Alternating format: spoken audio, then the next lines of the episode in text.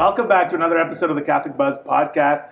So happy that you're joining us uh, today uh, for episode 59. And today we're going to be addressing uh, lots of questions that we haven't answered that have piled up over the last little while. So, my name is Father Daniele, and I'm joined, as always, by the experts who have all the answers to your questions. It's Josh Sullivan and Hello. Mat Van Milligan. Hello. Welcome, you guys.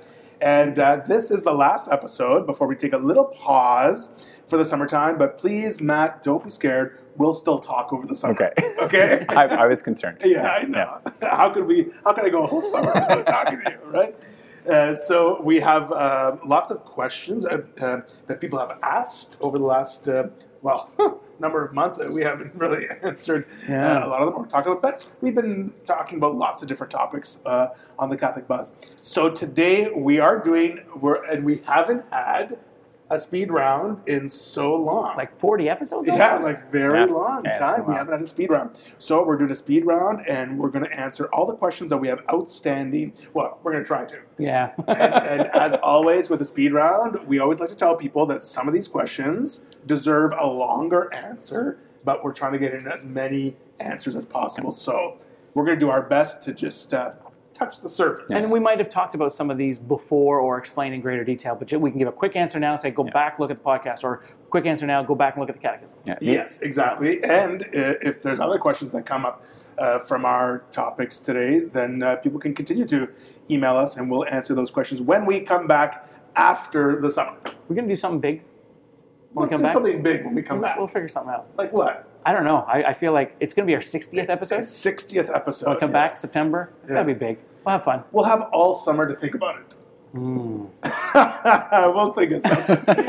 okay, so Josh, you have the questions. I do. So you're going to be directing those, and I'm going to keep everyone on. Uh, but what a minute thirty? Let's go a minute Yeah. thirty. We'll try and get in. Yeah. We'll try and because get as then, many then we'll be done by questions- two two minutes Yes. Yeah. Standard Okay. standard elevator ride. Exactly. Yes. Okay. So, uh, what, Josh? Whenever you're ready, let's go for it. Okay, I'm going to paraphrase some of these, but uh, very first question, boom, kind of pertains to us exactly. What saint relics are in the altar of Holy Name Hmm. of Jesus Church and Saint Alphonsus? Okay. Church. Yeah, we talked about uh, relics on one episode, right? Yeah. And so this question came as a result of that.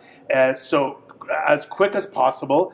Um, why are someone asking about relics? Right, every altar has an altar stone in it with the relics of a saint, Yeah. uh, and that comes from the tradition where um, we used to celebrate. Not we, but back in the day, Christians. Christians used to celebrate mass over the tomb of martyrs. Yeah.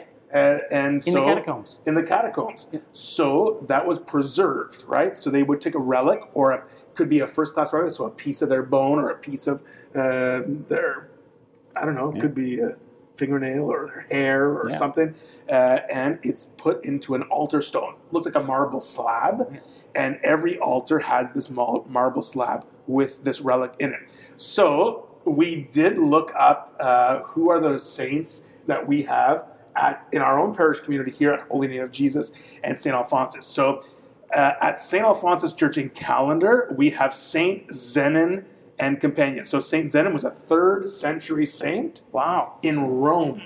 Okay, yes, and he died of mar- he died a martyr's death during the Christian persecutions, and his relic is in the altar stone at St. Alphonsus Oh, in Callander. I know, very cool. Okay, and just when you thought that's cool, he's not the only one in the altar stone at St. Alphonsus. yeah, he had to shove over because there's room for one more. It's Saint Genevieve, and Saint Wow. Saint Genevieve. Is, we don't know a lot about her. Okay, female saint. Uh, she's a Roman martyr, and uh, we don't know a lot about her, but she was extracted from the catacombs in Rome and transferred to Montreal at the request of the Bishop of Montreal in 1843. Okay. And then her relics ended up in the altar stone at St. Alphonsus in Callander. Yeah, so there's Saint Zenon and Saint Genevieve at St. Alphonsus in Callander. There is an altar stone at Holy Name of Jesus, and we are in the middle of still researching it and trying to find it because it's not documented, it's not labeled, we can't find it in our archives. Uh, so we're working with the diocesan archives right now to figure out who's in the altar stone at Holy Name of Jesus. So we don't know that yet. That's pretty Wow. cool. Yeah. All right. Cool. Yeah. Yeah. All right, next question. when we recite the Nicene Creed, one of the phrases is on the third day he rose again. When the word again is used, it usually means that this has happened before. I've always wondered when did Jesus rise before? Um, the the really quick answer to that is that he didn't, but that's not really satisfying for the the, wor- the word use. Um, and I think like uh, uh, everyone at some point has kind of like been given pause by like rose again. Like w- what does that mean? Um, and there, so in, in in kind of my looking into this, uh, there are kind of two explanations, and like the most uh, straightforward for me um, is that uh, just just doing kind of language study um, that you know classical languages have a lot fewer words than modern languages. Modern languages are much more precise, um, and you have a lot more words in English than you initially had in Latin and in Greek, um, and much more so in in Hebrew. Uh, Hebrew and Aramaic, they're like um, uh, substantially fewer words. Um, so the way that it was kind of initially used is that uh, rose again. Um, the, the, word again there is uh, the root word that's often trans, translated as anew. Or so um, he he was risen to new life. He was uh, uh he was renewed in life. So um, um Wow. that it's not a sequential understanding of again like this happened before and it's happening again. It's that he's been you know uh, he's arisen to new life. He's alive anew. Yeah, yeah. Yeah. Um, and the other explanation is actually uh, um, and from my early 20s, so I, I have to work to kind of remember it. Um, that there's there's actually an, um uh, a translation issue that has to do with Greek and Latin syntax. That Greek and Latin, as languages, have different orderings of words, um, so that um, this presumably uh, would have initially been something that was passed on in oral tradition, either in Aramaic or in Greek. Yeah. Um, that it, it, w- and it would read something like "He was risen to new life," or um, "He rose again to life," like he rose to life again. So the, the again would be modifying life, whereas. Um, yeah, a, translation to that into Latin, which ended up becoming the liturgical language. So, like this is this is where our, where we how it comes to us um, is that the the order of words that again uh, modifies rose Yeah. rather than life. Life. Yeah. Thanks for that. And Yeah. I, I just love how like you're like, you know, the simplest way I can put this. And then we get like a historical account of the Greek and Arab and Latin. Yeah, but this, this okay, but the like the No, but I, I have to paraphrase the Greek because I really haven't looked at this stuff since my early twenties. And I, I didn't know detail, that. What yeah. you just said today, I didn't know it. But that that makes sense. He came to life again. Like Mm-hmm. he was renewed in life. Yeah. So Very thanks. cool. Yeah. Okay, tattoos and piercings, yay or nay? Personally, Well, what's, okay, what does the church say? Is it a sin to have a, pay, a tattoo or a, a piercing? I well, I can, t- I can tell you some things. The Old Testament does have a part where it talks about piercings and tattoos and actually says, "Do not do this." But that's in the Old Testament, and that's kind of in the where it talks about wash your hands and watch your. And so we know from if you've listened to uh, the Bible in a year, when God has a specific order, sometimes these or sometimes He gives commandments or gives instruction or laws and rules um, to confine to wild people that just came out of the desert and had no like they were slaves, they had no order or way of doing things, and God gave them very strict ways of doing things so that He could form them into a proper people. Um, and then some of those are, are like we can eat pork now, and we can, and you know, like all those. We don't have to wash our hands twenty-five Yes. million times a day Yeah. religiously. Um, so there are certain things, and so it does talk about don't tattoo your skin or pierce your skin like the Canaanites, or I can't remember exactly, but it was like like these other people do for their gods. Don't do that for me. I don't want you to do that for me. I think that the tattoo and piercing fall into that category where it's more like don't wash your. I mean, Yeah. you, you don't eat pork, but now we kind of can. It's, it'd be depending on why you're doing it. What's the purpose? Are you doing it to to ad- adore or worship the thing that you're tattooing? Sometimes it's a memory of a person or a, a, a place. You know, you're doing it because hey, I went to uh, I don't know Jamaica and I love Jamaica, so I got a little tattoo on my ankle for Jamaica, or you know things like that, or or, or for my mom or for my dad or for my son, my daughter, whatever the case may be. Yeah. I think as long as we're not putting those in place of worship or God. Yeah.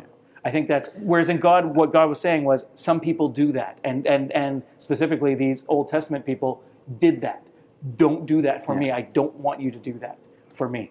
So, so if the question is, is it a sin to get a tattoo? I, I would I- say no. I think it's the intent. yes. You probably exactly. say no, and probably add the, the qualification, like and, and the New Testament saying, treat your bodies as temples of the Holy Spirit. That's right. That um, like, I, and I mean, for our big 60th episode, we're all getting you know, Tattoos. uh, ta- Catholic buzz tattoos. Catholic Catholic buzz, buzz big microphones. Yeah, yeah. That's right. in, in the most conspicuous. uh, piercings. We mentioned tattoos, but piercings, same thing. Same, I, I think the Yeah, same thing. Exactly. It- again, it comes down to intent. Why? What is the intent of you doing this? Now, unless your tattoo is very offensive, Of course. like if you've tattooed your body to offend God, well, then, yeah, you know that's offensive, and it ain't coming off. and, and, and I would say sinful. If you Yeah. if you've blasphemed God through a tattoo, Yeah. just like you blaspheme God through your words or actions, that would be sinful. But in general, a tattoo on your body, not sinful. That's right. Yeah. And I think that's probably going to be a matter of opinion, a matter of Matter of a debate. opinion. Yes. Uh, all right. Can you receive communion more than once a day? Um, yes, you can, but not more than twice. And that's and that's kind of the official teaching uh, without special permission from the bishop or something That's like that. right. Yeah. Not more than twice. And and actually, even for priests, you know, you're only allowed to celebrate so many masses per day until you get special permission from the bishop. So, uh, you know, I mean, during a during a normal course of, the day for a priest, you might have a funeral, a wedding, and a, a- a- mass. a mass, Yeah. and maybe a special mass, first communion, or something like that. Like it happens when you have these occasions, because on certain days in the church's calendar, it says today's Christmas Eve. A priest may celebrate up to three masses, Oh yeah. which means if that's the case for Christmas Eve, you shouldn't be doing that On on a regular basis. day, Yeah. right? But because of our situation now, you know, you have one priest uh, with with uh, At one uh, time, 10 people, churches or three churches, or Yeah. and, and Yeah. right now even there's a different yeah. So, but can someone receive communion more than once per day? Yes. So let's say a volunteer or someone is at the nine o'clock mass and an eleven o'clock mass. eh, They can receive communion at both. But if they come back for the later in the afternoon mass, they shouldn't, Mm. right? Or let's say they're at a funeral in the morning and Sunday and uh, the Saturday vigil mass. You know, so yes, they can receive uh, Eucharist at both, but not more than twice in one day. One day. Perfect. Okay. Uh, I'm going to tie these two in together, uh, which might mean a four minute answer, but uh, something mentioned on passing uh, episode 46, Spiritual Works of Mercy, raised a question that's been on my mind more and more. Are there any signs that someone who passed away is in heaven? And then they go on to talk about people that they that passed. And then I'm going to say another question is why do we pray for the dead? So they both kind of fit into that spiritual act of mercy. So, um, can we? Are there signs that do the Catholic have signs that someone entered into heaven? You'd say yes, yes for some people, uh, but not necessarily for everyone. Yeah. Um, but like there are there are people that the church recognizes as saints. Um, that you know that they have evidence from their life. They have you know record that they go through the beatification process. Um, And there's normally That- two miracles attributed. Yes, and but it, that's not to say that only the people that the church identifies as saints are saints, um, and that you know e- even even if you don't have you know the church giving the stamp of of approval, that we can have a reasonable degree of confidence based on how people live their lives. Um, that, that people dying in friendship with God, um, that know like uh, that knew God in life, that strove to um, you know live a holy and pleasing life. You can you can have a reasonable degree of confidence that you know they've they're in heaven. Yeah, in heaven, yeah. and and y- yes, exactly. Like even people in my own life who have, are important to me, whatever you know. I, I uh, some of them you know, like this person very likely is in heaven, uh, and you pray for their intercession, and you start to see or or feel things, you know, given through maybe their intercession, things like that. So there are definitely signs to tell uh, if someone is in heaven.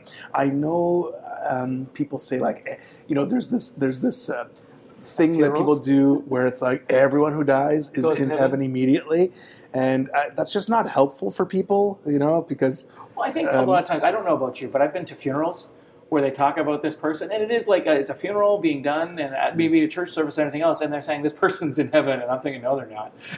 not in a bad way, but just thinking they didn't actually live their life that way. The- Like the funeral's done at the church because of someone else's wishes, you know, not necessarily the person's wishes or anything else. Now, not to say that they aren't in heaven or that they're not eventually going to get to heaven, maybe in purgatory. Yeah. We can pray them into heaven.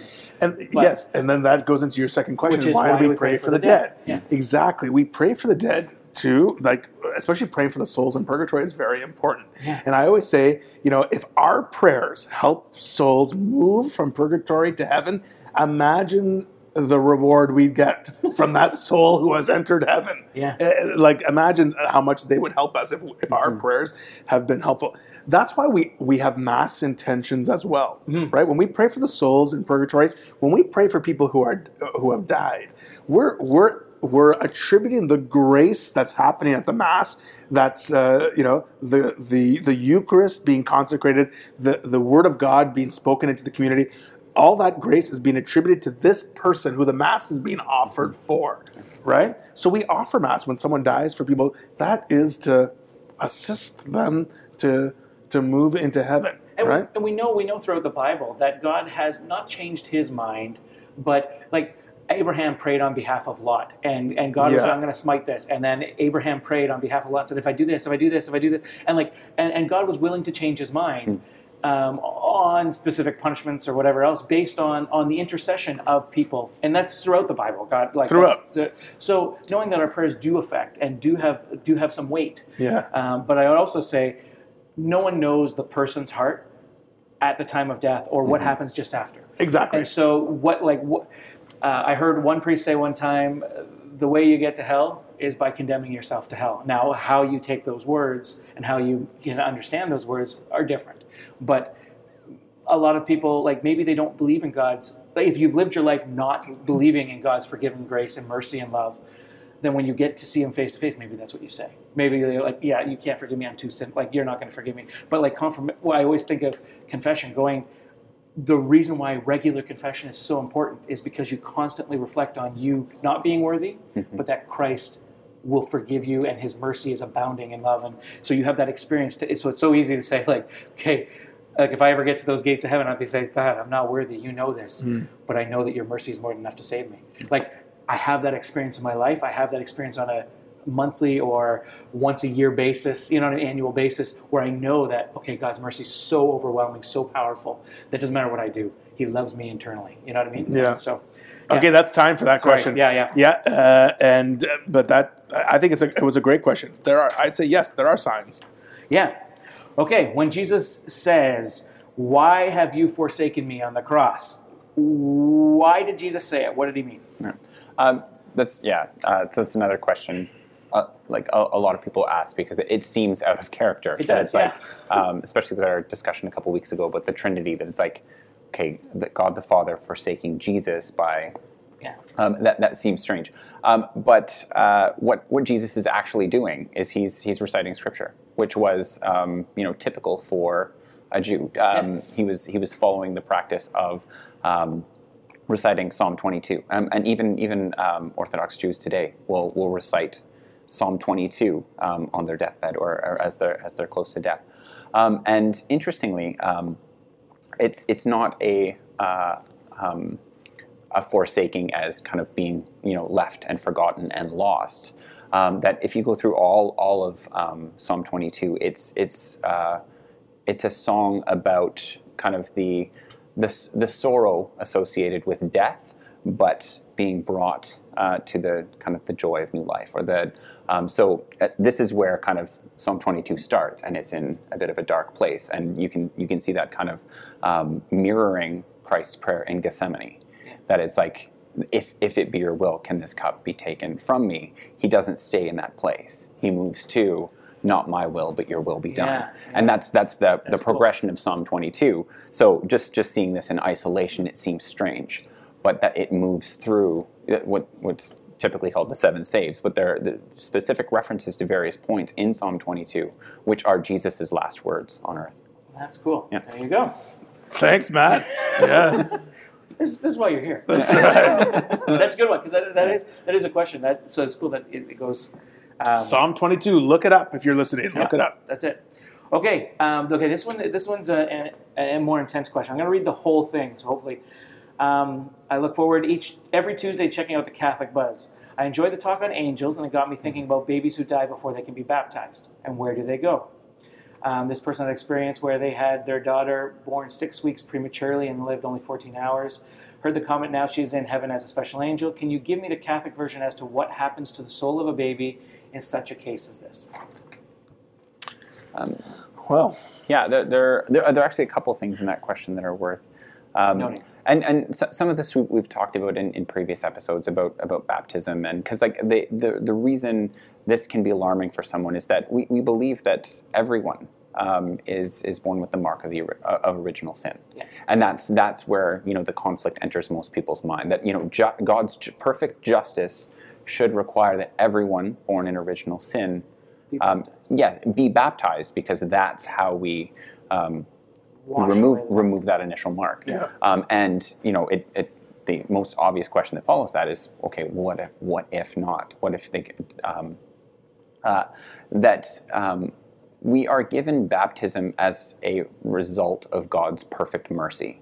That it's um, and there are two kind of takes on this that you know that for people who just like can't get over that they um, prioritize God's justice to the exclusion of God's mercy, and then you have kind of the other side of that. It's like no, we don't need to we don't need to baptize. God's just going to save everyone, or that Yeah. they prioritize you know uh, God's Mercy. mercy over God's justice, and like both of those kind of err err in extremes. extremes, yeah. yeah, where it's that, that if God's mercy is perfect and God's justice is perfect, um, we can we can um, make reasonable deductions based on you know God's character. That it's like um, God has given us has given the church baptism as a means, as you know the proper or the ordinary The ordinary. the, the thing that we can do, um, you know, um, by our own effort to ensure um, our salvation, to ensure, you know, that, that we're doing everything we can to um, separate ourselves from original sin. Right. Where that's not possible, uh, we've talked before that, you know, God gives us the sacraments, but God isn't bound by the sacraments. Exactly. That God can do what God will do. Yeah. Um, that, you know, it's if, if we didn't perform these acts, you know, God's hands are tied. That's that's not not the case at all. Right. Um, and we can again we can have a reasonable degree of confidence in God's mercy, God's perfect mercy, that you know a baby who has done nothing to, um, you know, warrant the um, the consequence of direct sin, that you know God's mercy extend that far. I think that's I think that's fair to say. Yeah, that's great. You know, there is the ordinary way. There's extraordinary circumstances and everything, and God's not bound by the ordinary ways. And just to add, I know I don't want to add uh, too much on this, but people used to believe in a thing called limbo. Yes. You know, and that's not No. what the church believes. That babies who who are not baptized go into a place called limbo. That's not. Uh, No, I think it was just a yeah. It was a misunderstanding and a misinterpretation of what that is. Um, So yes, it's uh, yes. Uh, you know, people who die. do, it doesn't become- Infants. yeah, infants that die don't become angels, but they do. Yeah. Their soul can their soul get to heaven? I think we, we Sure, of course that, they can. Yeah, that that that Yeah. God's mercy. Well, we don't. God's mercy.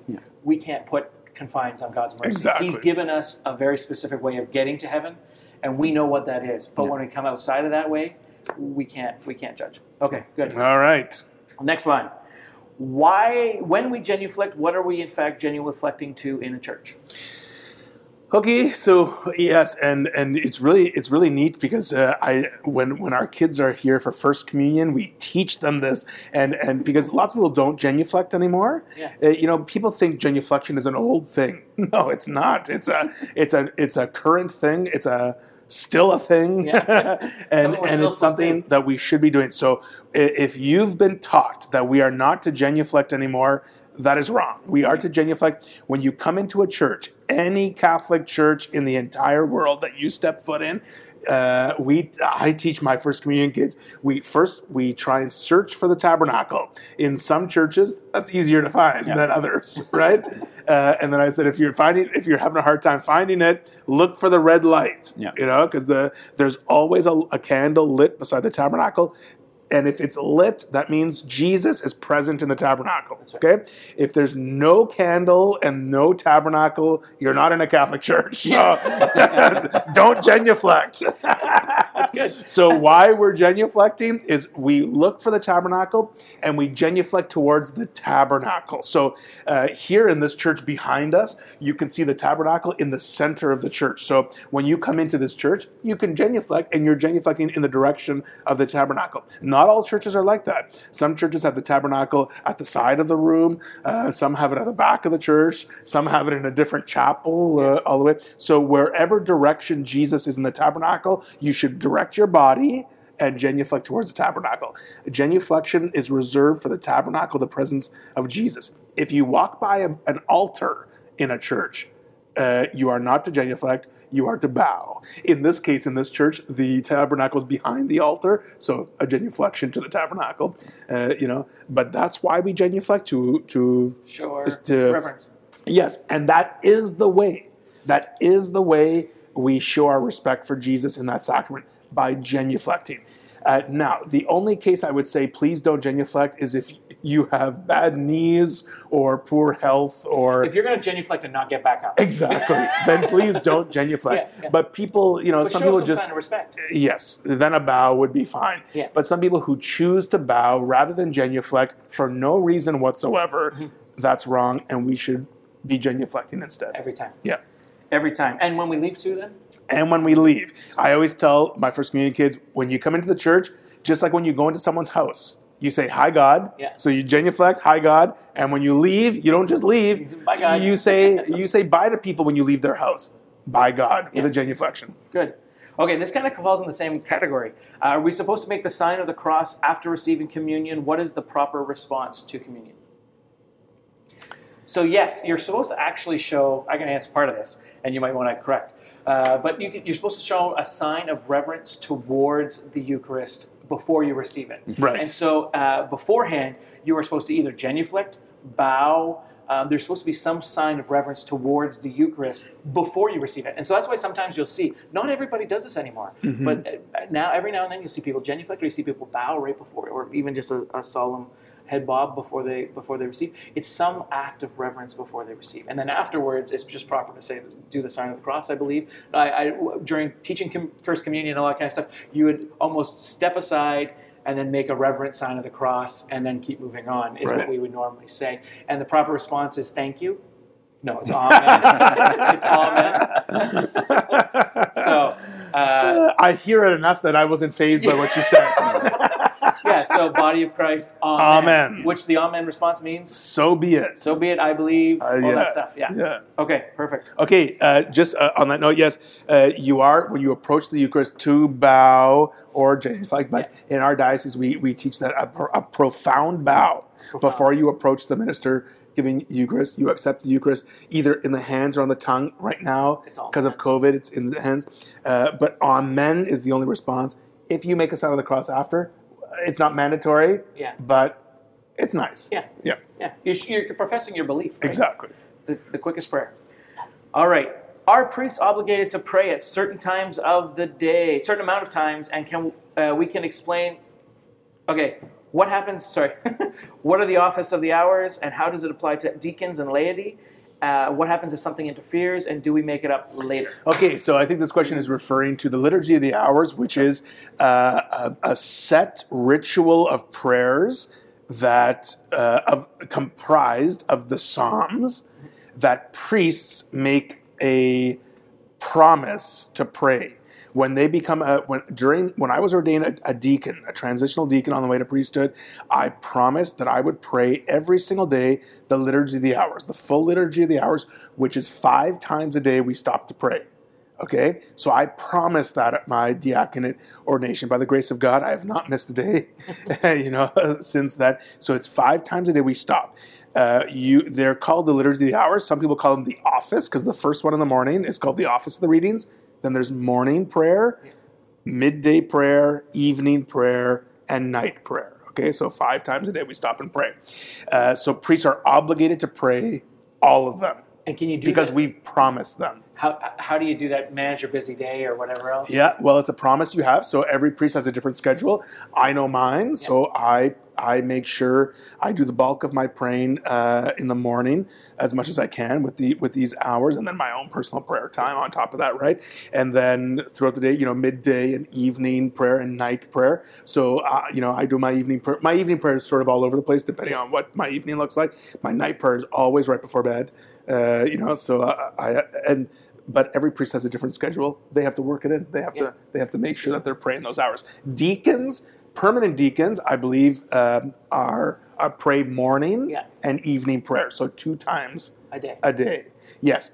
Uh, religious sisters, uh, uh, Mat, uh, we were talking before, Yeah. is uh, depends on their order. Uh, you know, I don't know which ones is mandatory to pray and which ones not. Who take a vow and Yeah, yeah, I don't know which ones, and uh, but there are depends on the on the order.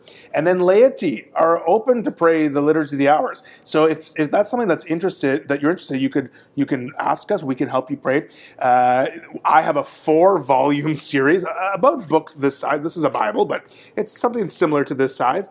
And every day has your prayers set out and uh, you know you just go along and pray every day. You might you might remember seeing priests walk around Like with with a book like this, eh? And people just assumed it was a Bible. It was their breviary. We Yeah. call it a breviary. And uh, now I don't carry my books around. I carry my phone around because I have what's called an iBreviary. I think most people probably could get it on their phone now if they wanted to, and it's for free. It's for free. Having to buy a book for it. Yes. So, and what happens if someone interferes? Yes, that was the follow up question. I'm running out of time. I've been talking too long. Can you, can you just pile them up and say them later? you if you know if a if a priest does not pray his his breviary uh, because he's promised he's broken that promise and I would say that he is uh, Going to in, in, in has to confess that yes uh, but interesting in the 1983 code of canon law it used to be um, the wording was uh, under the pain of mortal sin Oh, yeah. priest. They removed that wording, but still, a priest is still morally bound and by their promise to pray the liturgy of the hours. So, do you make it up the next day? No, it's too late. There's no pushing it off. There's no pushing it off. do it when you're supposed to Exactly. do it. Exactly. okay, uh, how many questions we got left for? Uh, we have time for. Oh, we have a few questions left. Okay, yeah. perfect. Um, when is the creed said or slash required during mass, and uh, when is it not said? Okay, I lied about more a couple of questions time because I re- misread the time, but uh, we'll answer this. So, is, when is the creed said and required during uh, mass? Uh, the Apostles' Creed is required to be said at Sunday Mass, any solemnities, and certain feast days like those of the Apostles. Okay. So, if it's a feast of the Apostle, definitely the Apostles' Creed. During a regular Mass, that's not like a let's say a weekday Mass or uh, a funeral, or might be you don't have to pray. You don't have to proclaim the Apostles' Creed But during any solemnity, Sundays, solemnities, any big feast days. Sundays, certain feast days like the apostles. Yes. Okay, perfect. Okay. I think that's. Do you, we have more time? I got more questions. Uh, do we have a quick one? And because we are past way way, way past. okay, no, then we're we're Then we're uh, done. Yeah. I think we're good. Okay. Well, that's it because we're over time. People are tired of us talking. Anyways. Uh, They're gonna have the whole summer off. They're going to have the whole summer off from hearing from us. That was a bunch of great questions we had today. Sorry if it took so long to get to those questions because some people emailed us these questions a long time ago. But there you go. We answered them. I, I do hope uh, you have a great summer. We, we Yes, so we we just quickly we made the decision to pause for the summer just because of our schedules and uh, we've been going for 59 episodes in a row without without Every a break week, yeah. every week and we thought this was a good time to pause uh, and we will come back in the fall with our 60th episode with new tattoos. Yeah. and uh, we will uh, but in the meantime people can still email us at the catholic buzz podcast Yeah. at gmail.com uh, there's people who work behind the scenes who uh, for the catholic buzz podcast uh, sam kevin and dave they are looking forward to a summer off as well. Yeah. just as much as we are. yes exactly. Uh, so please pray for Mat. He will be lonely this summer without us around. I'm just kidding. We're going to stay in touch. Yes. So thank you uh, for watching uh, today's episode, and we that's it for the summertime. Uh, that's it for the summer, and Enjoy we'll see summer. you for the 60th episode when we come back. Uh, my name is Father Daniele, and uh, Josh Sullivan here. Mat Van Milligan. We'll see you in the fall on the Catholic Buzz.